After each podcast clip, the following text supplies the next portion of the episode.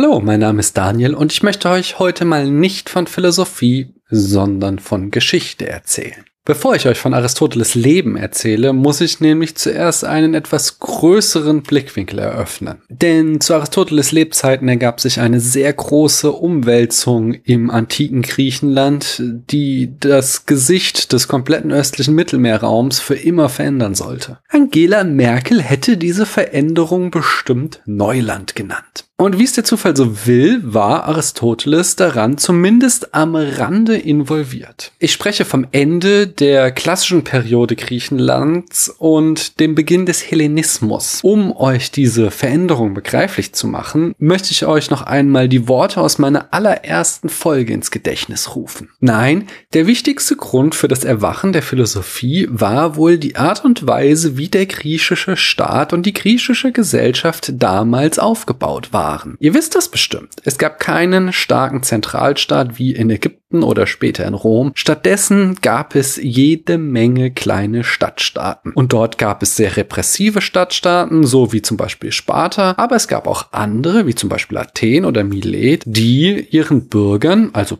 den alten weißen Männern viele Freiheiten einräumten und die sich entsprechend auch nicht daran störten, wenn diese Bürger dann so gotteslästerliches Zeug von sich gaben. Doch genau das sollte zu Lebzeiten von Aristoteles ein Ende bekommen. Warum? Das will ich euch heute erzählen. Beginnend mit circa 500 vor Christus spricht die Wikipedia von der Epoche des klassischen Griechenlands. Ja, ich bin noch immer der Typ, der ganz schamlos die Wikipedia zitiert. Es ist die Epoche der Stadtstaat Staaten, in der in diesem Teil der Welt die Kultur aufblühte. Von Kunst, Dramatik, Rhetorik und Architektur über Philosophie, Mathematik, Medizin und die Wissenschaften bis hin zu Geschichtsschreibung und Politik machten die Griechen enorme Fortschritte in allen Wissensbereichen der Antike. Große Reiche mochten andere haben. Griechenland war das Silicon Valley des antiken Mittelmeerraums. Der Beginn dieser Epoche war durch die Perserkriege geprägt. Nachdem sich die Griechen Kleinasiens, also in der heutigen Türkei, gegen die persischen Herrscher erhoben hatten, nutzten die Asiaten die Gelegenheit, um sich nicht nur Kleinasien wieder einzuverleiben, sondern ihren Machtbereich bis auf das griechische Kernland auszudehnen. Als Verteidigung schlossen die großen Rivalen Athen und Sparta ein Bündnis. Es waren quasi die Avengers der Antike. 15 Jahre lang dauerte dieser Krieg. Doch am Ende gewannen die Griechen und Athen wurde als Boss des Attischen Seebundes zur dominierenden Seemacht, während sich die Spartaner die Vorherrschaft zu Land sicherten. Wie so oft in der Geschichte begann die Einheit der Griechen zu bröckeln, sobald sie ihre äußeren Feinde besiegt hatten. Uh, das klang schon fast nach Karl Schmidt.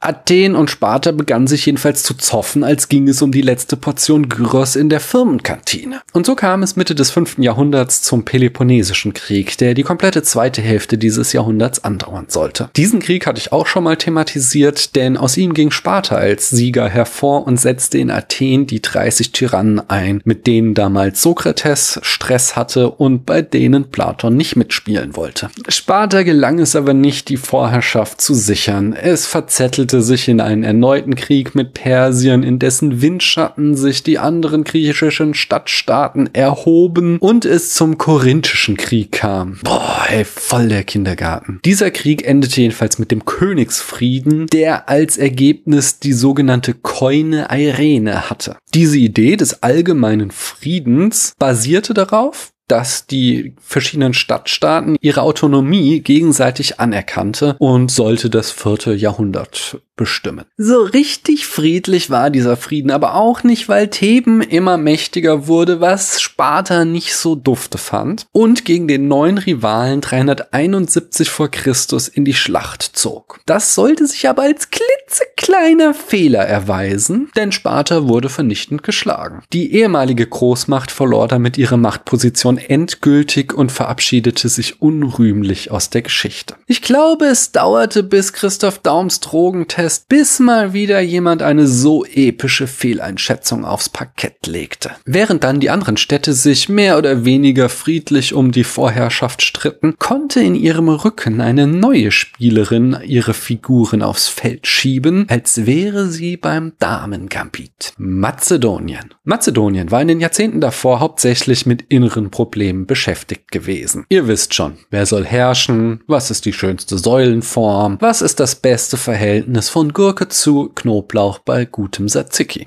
Doch 359 bestieg dann Philipp II. den Thron, schaffte es, die internen Machtkämpfe zu beenden und ein stehendes Heer aufzubauen. In den 50ern eroberte er Thessalien, in den 40ern Thrakien und 338 besiegte er schließlich Athen und seine Verbündeten. Philipp ließ sich zum Hegemonen Griechenlands ausrufen und plante einen Feldzug gegen die Perser. Doch bevor er losmarschieren konnte, wurde er ermordet. Wow, warum eigentlich Game of Thrones gucken, wenn du griechische Geschichte hast? Sein Sohn Alexander bestieg den Thron und die Griechen, wie das so ihre Art war, nahmen das zum Vorwand, um sich gegen die mazedonische Vorherrschaft zu erheben. Doch mit dem nicht ganz so kleinen Alex war nicht gut Kirschen essen. Alexander führte eigentlich gerade Krieg gegen die Barbaren des Balkans. Hatten die Griechen eigentlich keine anderen Hobbys als Krieg? Da kam das Gerücht auf, er wäre bei